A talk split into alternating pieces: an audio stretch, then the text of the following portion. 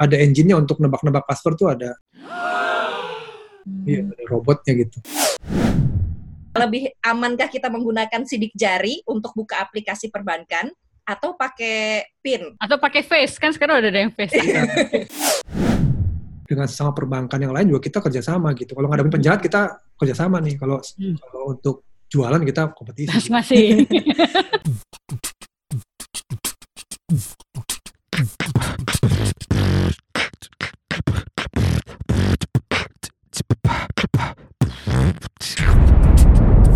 Cuap-cuap cuan.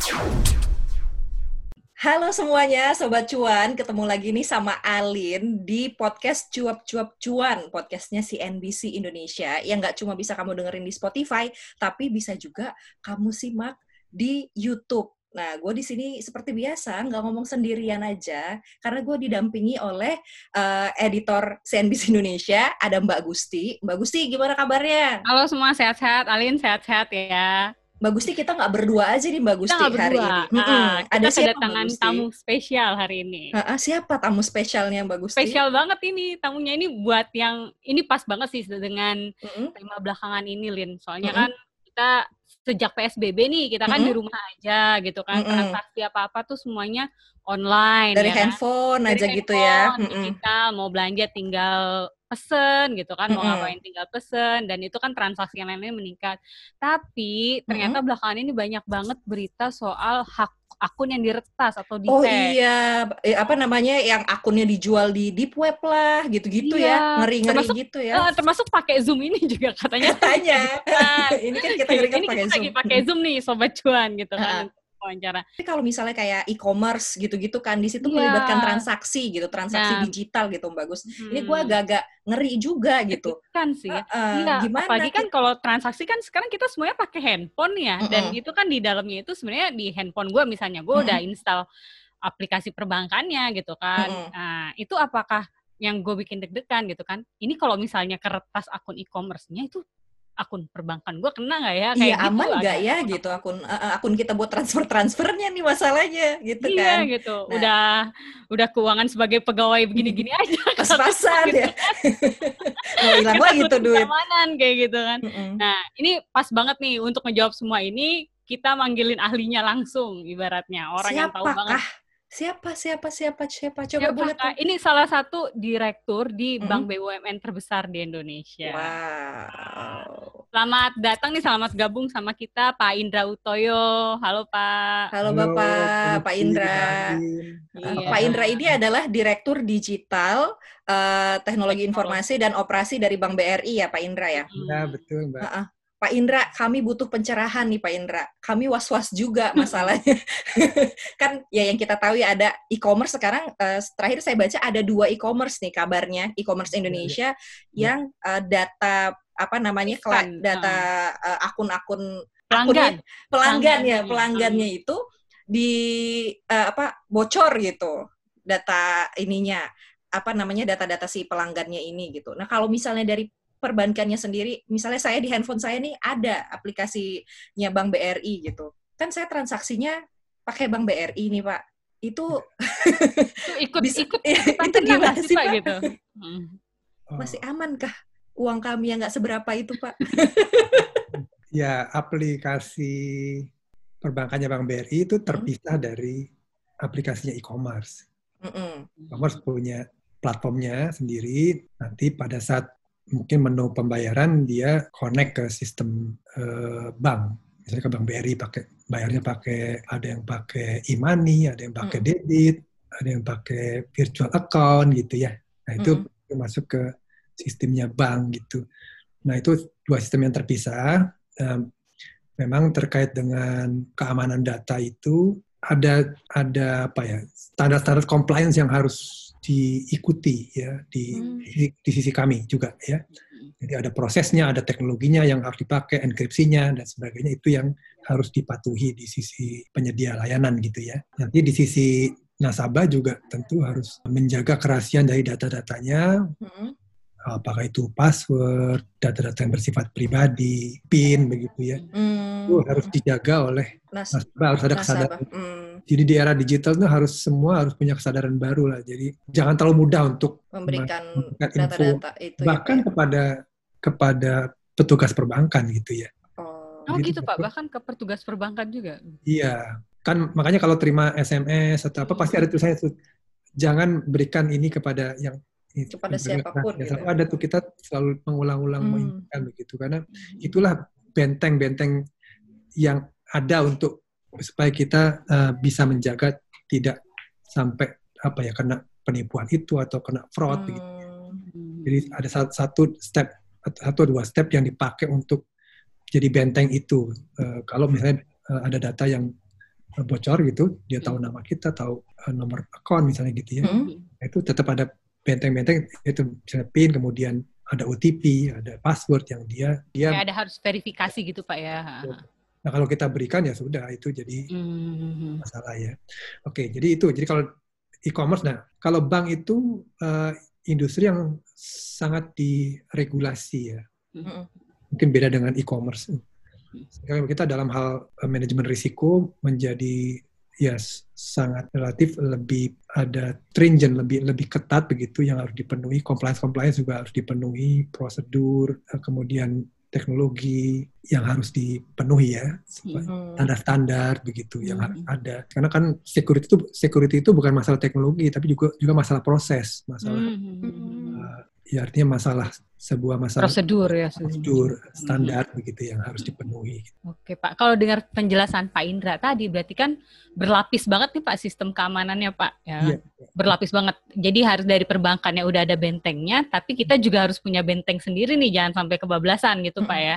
Kira-kira Ah. gitu. ya. Pak, tapi kan semakin ke sini nih makin canggih nih Pak, para hacker-hacker itu kan. Kemarin kita bisa download yang sempat viral itu loh Pak, yang lewat nomor HP bisa dibajak atau mungkin kartu kredit, nah kayak gitu. Nah itu itu kalau BRI sendiri tuh gimana Pak antisipasi untuk balap-balapan nih sama para hacker ini? Ya kita memang pasti balap-balapan sih karena Hmm. mereka juga bergerak terus, mereka juga belajar terus, mereka juga sindikat gitu ya. Iya. tidak sendirian begitu dan mereka juga belajar teknologi melakukan riset jadi memang kita harus selalu paranoid ya untuk Hmm. selalu uh, Harus berpikir seperti para hacker Para itu Pak. hackernya itu ya Pak ya. apa, di aspek apalagi yang kita, harus kita kemudian jadi berbagai sistem dua lah ya kalau saya bilang sistem preventionnya Hmm. dan sistem uh, response jadi Hmm. prevent itu mencegahnya pada saat terjadi responnya gitu ya Hmm. itu harus harus uh, terus diuji gitu. Nah, preventionnya pun juga nggak boleh berhenti ya. Jadi Hmm. prevention itu ada sistem, Sosialisasi gitu-gitu Pak. ya artinya gini, protectionnya. Protection. Preventionnya ada, misal pakai kartu chip, pakai Mm-mm. pakai fingerprint, pakai apa uh, password itu, kemudian pakai standar-standar teknologi security, enkripsi itu protection gitu ya. Hmm. Jadi ada sistem deteksinya. Kalau ada hal yang anomali, bagaimana itu langsung dikenali dan kemudian lakukan, lakukan action. Jadi ada, misalnya kalau ada terjadi fraud, itu langsung dikenali dan kemudian laku- langsung dilakukan eh, apa ada ada ada action untuk melakukan blocking atau apa. Nah kemudian kalau udah terjadi, namanya sistem respon. Itu bagaimana Hmm. setelah terjadi itu cepat dilakukan tadi apakah blocking atau apa yang supaya tidak menjalar gitu ya dan kemudian recovery-nya cepat. Nah di sisi eh, protection dan prevention sendiri juga kita harus makin paranoid jadi menerapkan menerapkan cara-cara mengelola IT security zaman IT Mm-mm. lewat gitu sekarang udah era digital itu beda perilakunya ya Eh, karena sistem ini sudah bicaranya tidak hanya kalau di IT itu bicara CIA confidentiality integrity sama authentication gitu ya. Hmm. Nah, sekarang ada lagi aspek si- privacy, aspek reliability, aspek, aspek safety itu yang juga ditambahkan di era digital ini gitu ya, Hmm. yang em, memang lebih lebih risikonya lebih, lebih besar ya. Apalagi sekarang kita makin connected, Iya, kayak Connected. wireless gitu semua. Hmm. ya semuanya. Jadi antar industri juga sudah makin connect gitu ya, dan Mm-mm. dengan pembayaran Mm-mm. ya, eh, ya contohnya e-commerce dengan bank nyambung gitu. Mm-mm. Uh, kita bicara di kota nanti ada smart city yang nyambung antar berbagai Iya. sistem gitu ya.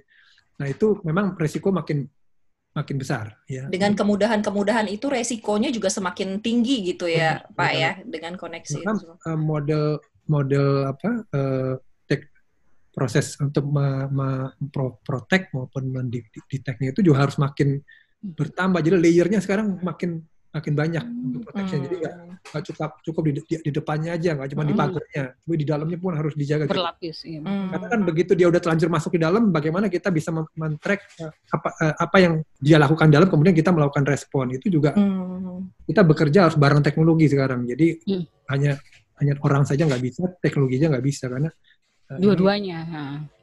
Perkembangan cepat dan itu menggunakan teknologi yang namanya big data, AI. Hmm. Nah, kayak Barry kan dalam fraud detection harus pakai machine learning gitu. Hmm. Dia bisa mempelajari, oh ini ada perilaku, perilakuan. Ada perilaku baru gitu, perilaku yang ini. Misalnya kalau orang biasanya transaksinya, "Oh, ini kok dalam waktu yang bersamaan kok ada dua kota gitu. Hmm. Oh. Nah, ini kan berarti anomali langsung harus dilakukan Hmm. action.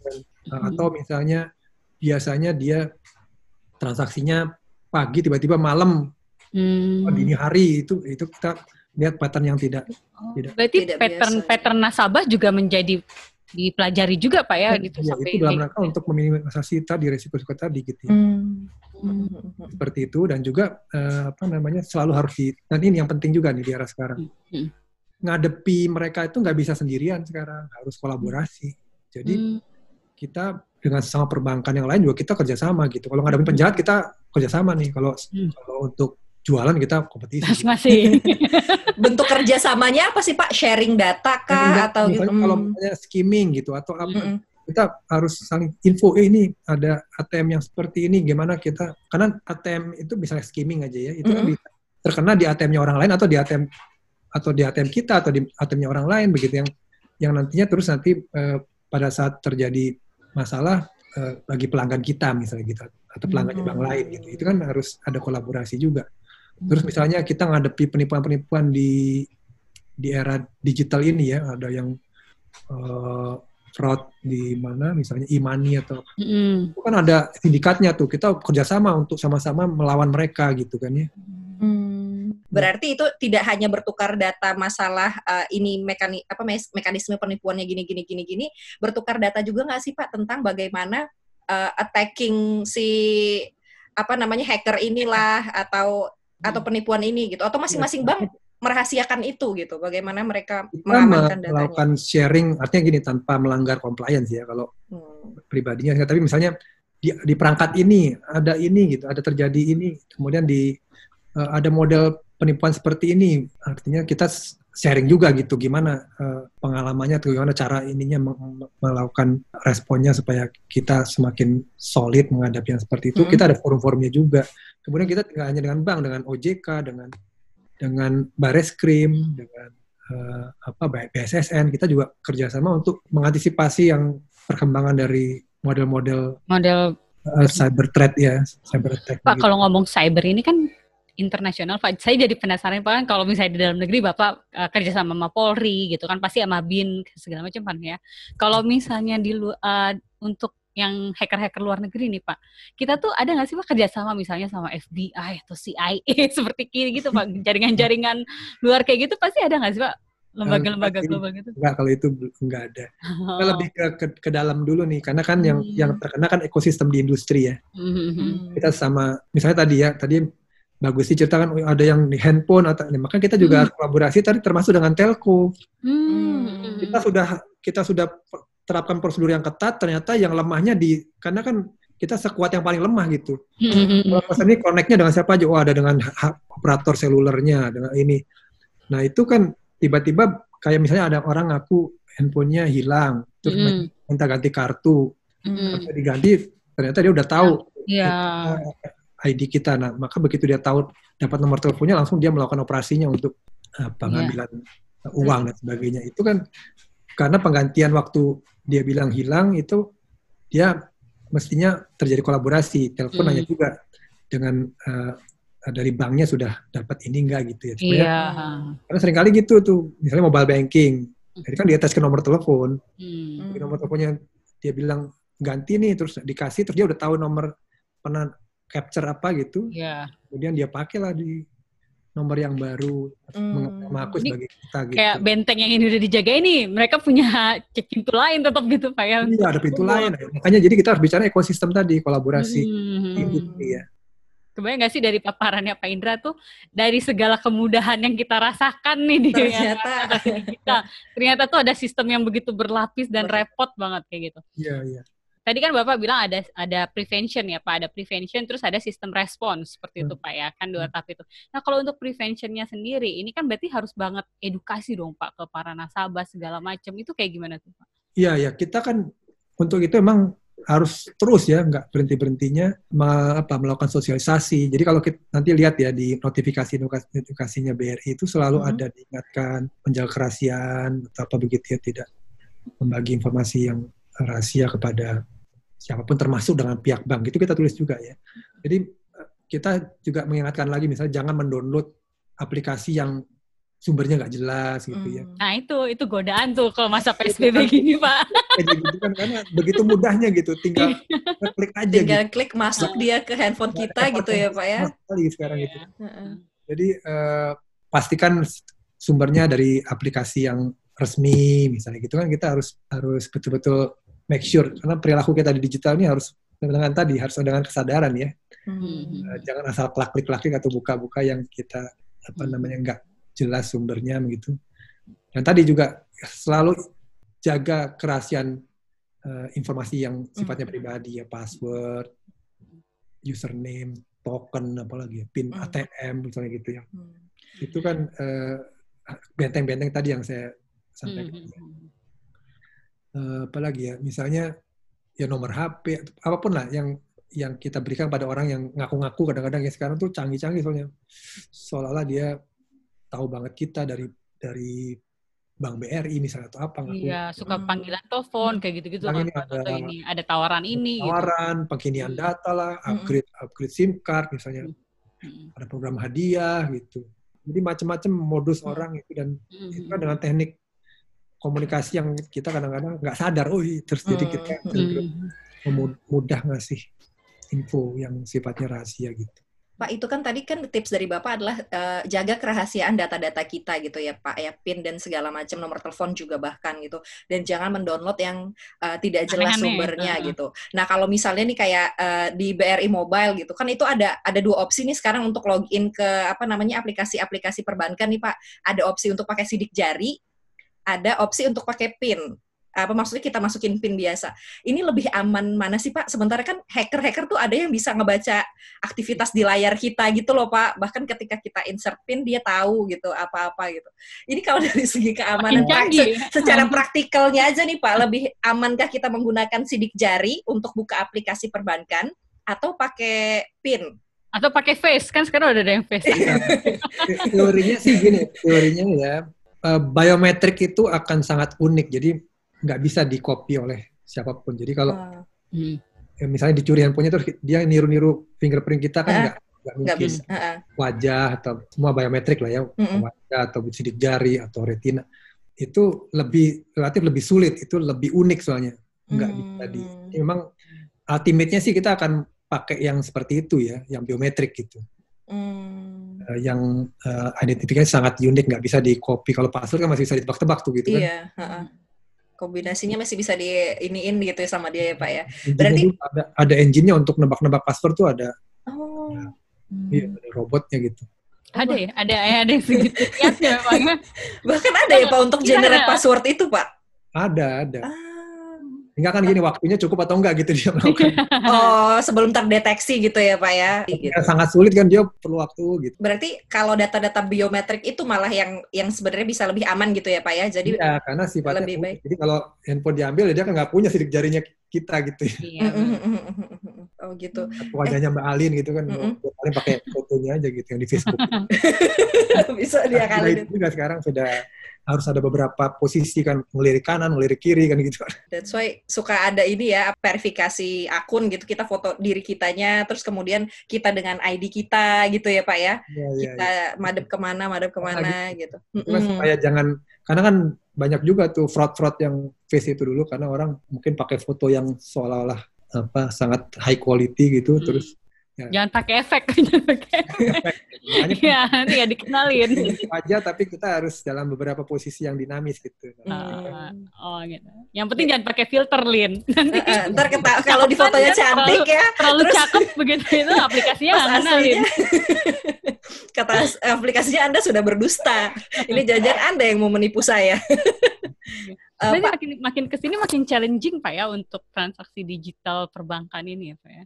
Iya, saya rasa iya. Ah, gini, yang perlu sadari gini, ini kan era era digital itu akan makin connected dan kita akan Hmm. makin terhubung dengan ya banyak sek, banyak banyak banyak industri, banyak Mm. ko- kolaborasi-kolaborasi. hmm, Memang semua harus dengan kesadaran baru siapa pun ya, termasuk penyedia jasa, eh, pengguna gitu, supaya eh, menyadari untuk lebih ada kehati-hatian, tidak ya tadi Gitu. Pokoknya Ya, yang dijagain bukan tangan. cuma bank doang gitu pak ya. betul, Harus semua. Jadi karena kan kalau usernya kemudian dia ngasih-ngasih ya Iya, sama cuma gitu. udah dibikin capek doang. Enggak Pak, kan gini, saya suka baca tuh kayak ada keluhan-keluhan orang-orang yang uh, kena tipu gitu ya Pak ya. Ya. Uh, mereka rata-rata mengeluhkan bahwa ya kan kita bisa aja silaf gitu walaupun sudah diedukasi bahwa jangan berikan kode OTP dan segala macam gitu. Uh, kemudian orang ini melaporlah ke banknya dan statement banknya adalah ketika Anda sudah memberikan OTP, ya sudah gitu. Jadi kita berlepas tangan dari itu gitu. Jadi memang kayak gitu ya Pak. eh, Gimana Ya, tuh Pak? karena karena ada ada kontribusi di mana data rahasianya diberikan gitu ya. Hmm. Karena kan gini, kita juga selalu ini evaluasi ini data bocor di mana ya gitu kan? Hmm. Apakah di karena kan tadi ini sebuah ekosistem yang saling connect gitu ya.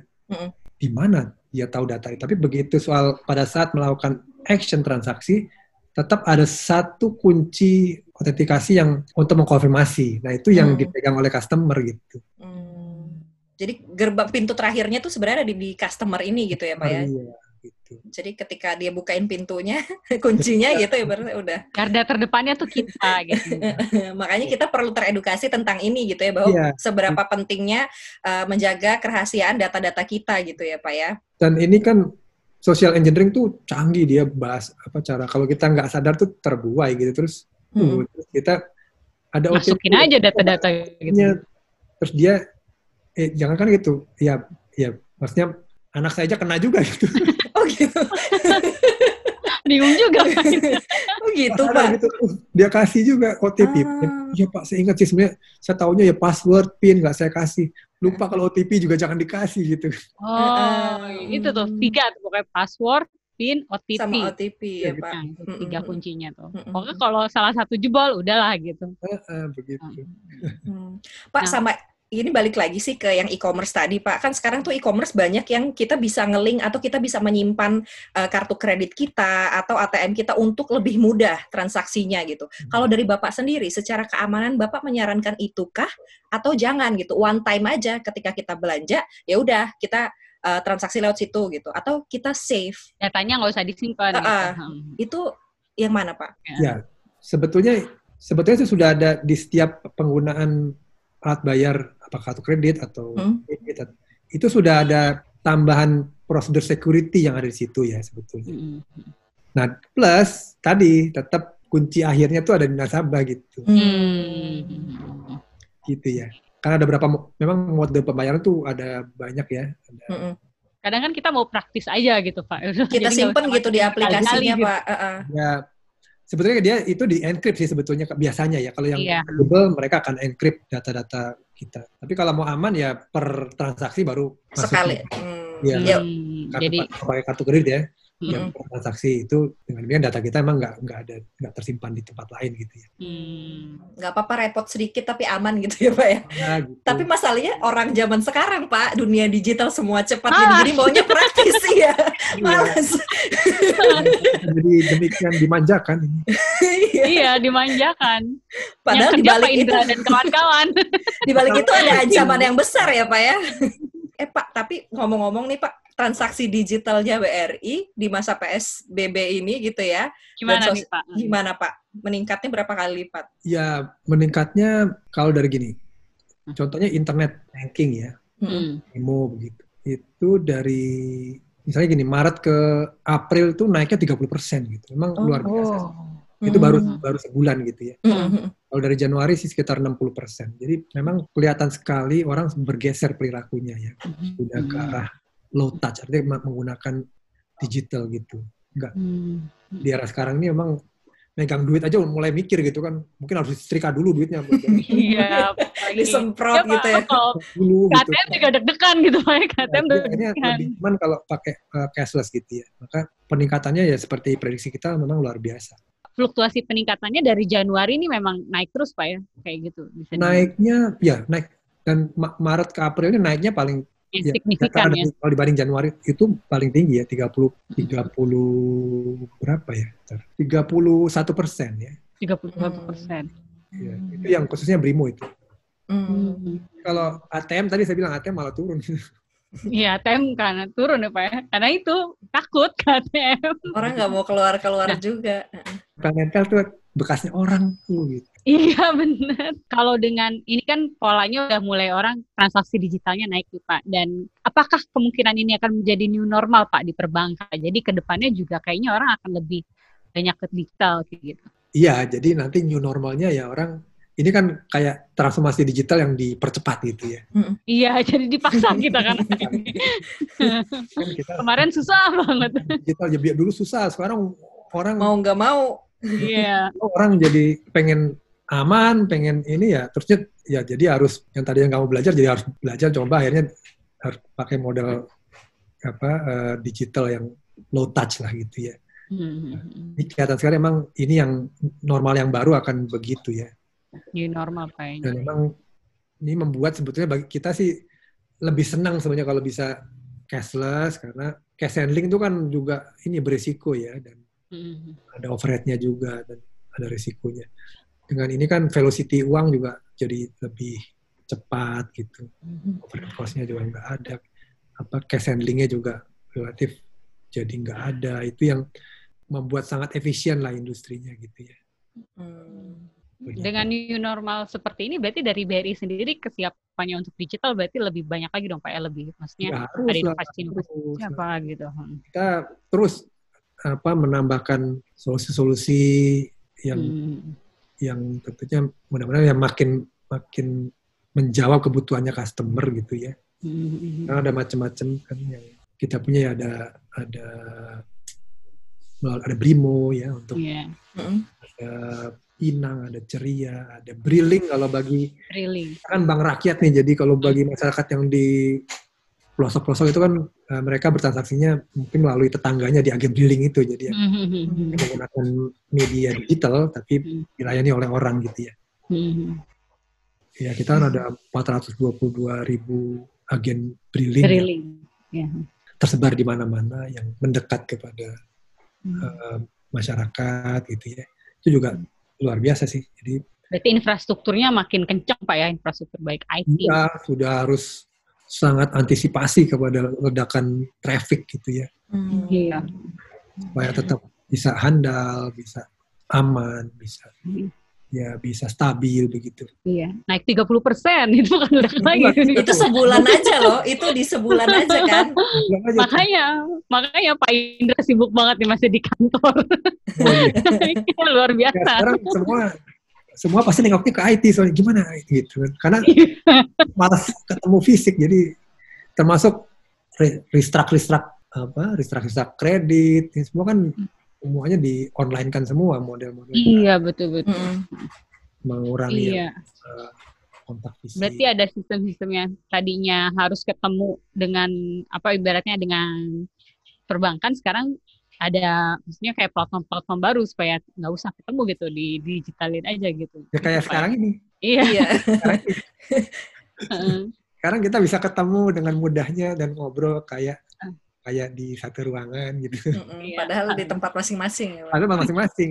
Bayangan saya juga nanti akan yang kita bilang oh tetap ada loh human human touch uh, in- uh, misalnya yang sifatnya layanan uh, yang perlu konsultasi gitu jadi tetap Hmm. ketemu orang ya tapi ternyata nanti juga yang yang human touch pun juga nanti human touch-nya akan sebagian bergeser menggunakan Hmm. model seperti ini gitu kan kita bisa Hmm. ketemu Hmm. diskusi menggunakan media uh, digital seperti ini gitu kan Hmm.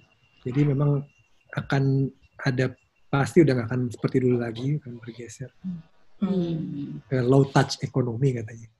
Low Iya. touch. low touch ekonomi digital pak itu kan suka nggak lepas dengan teknologi AI pak artificial intelligence gitu. Iya. Nah itu kalau di BRI sendiri gimana pak dia apa penggunaan? Oh i- iya, kalau kayak BRI ya harus sangat serius untuk invest dan melakukan pengembangan di eh, ya big data analitik, kemudian machine learning, AI, machine learning ya. Mhm. Tadi antara lain kan kita manage risiko ya. Mhm. Bank ini kan bisnisnya manajemen risiko ya. Jadi Mhm. kita gunakan teknologi itu membuat manajemen risikonya makin efisien gitu ya. Kemudian layanan juga makin baik. Hmm. Eh, misalnya di credit scoring. Kan Kita sekarang semua misalnya lendingnya digital sudah nggak ketemu, ketemu orang. Gimana Mhm. eh, melihat kualitas calon debitur begitu sudah Hmm. harus dengan credit scoring yang dipadukan dengan big data, social scoring dan sebagainya. Kemudian fraud detection tadi yang saya sampaikan. Mm. Mhm. Fraud detection tuh harus menggunakan yang harus sangat ini makin makin di enhance gitu karena membaca perilaku ini udah nggak bisa pakai cara-cara biasa harus dibantu teknologi. AI yang melihat pattern-pattern anomali gitu kan harus kemudian merespon dengan cepat Hmm. Eh, kemudian di merchant assessment bagaimana kita bisa melakukan assessment dari merchant-merchant kita partner-partner kita itu dari sisi produktivitasnya dari sisi eh, ya macam-macam dari sisi apa yang apa yang eh, menjadi masalah apa yang ini kan bisa kita evaluasi dengan baik. Berikutnya customer profiling. Kita bisa lebih mengenali customer jauh lebih baik jauh lebih tepat nanti keputusannya kalau memberikan solusi layanan. Nah gitu Ha. jadi kita memang area AI area eh, machine learning ya kira-kira akan membuat seperti itu ya membuat kita mengambil keputusan lebih baik memberikan layanan jauh lebih baik lebih cepat lebih tepat gitu dan manage risiko juga jauh lebih efisien Hmm. Ada bocoran nggak Pak? Investasi untuk sektor ini jadi berapa Pak dengan untuk kecanggihan luar biasa itu? Oh, kalau capex-nya sih masih sama, cuman kan mungkin di aspek jadi kalau infrastrukturnya Hmm.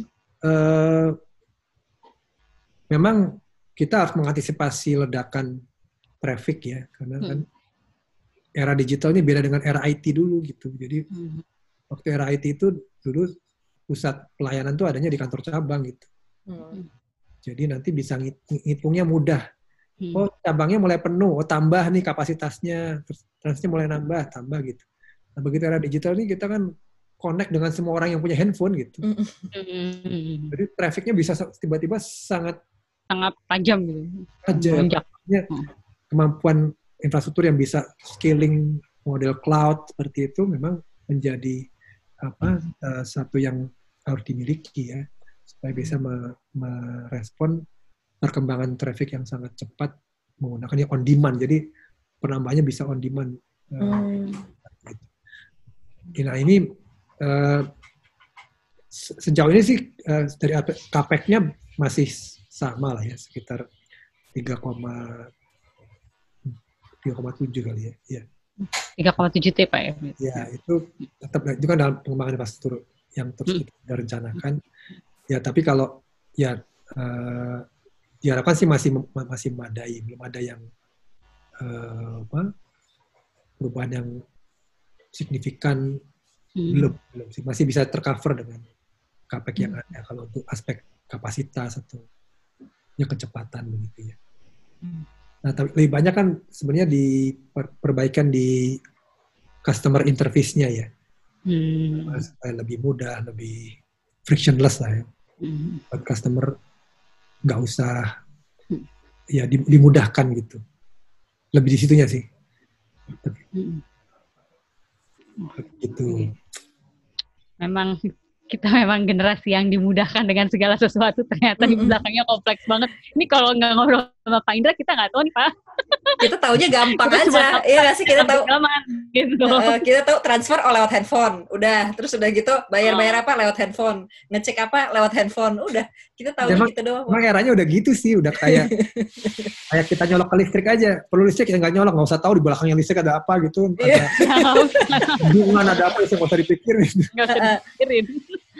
Yang penting apa gimana caranya eh, customer ini bisa bertransaksi dengan aman, dan juga nyaman ya Pak ya. Tapi ya ingat pesan Pak Indra lagi bahwa yang di depan itu kita gitu, garda keamanannya tuh kita. Tiga hal tadi tuh password, PIN sama OTP itu dijaga banget. Nah, Jangan bank itu tetap dengan sistem keamanan berlapis semua gitu. Tapi kalau kitanya kalau kitanya bobol ya udah. Ya udah nggak bisa apa-apa lagi ya.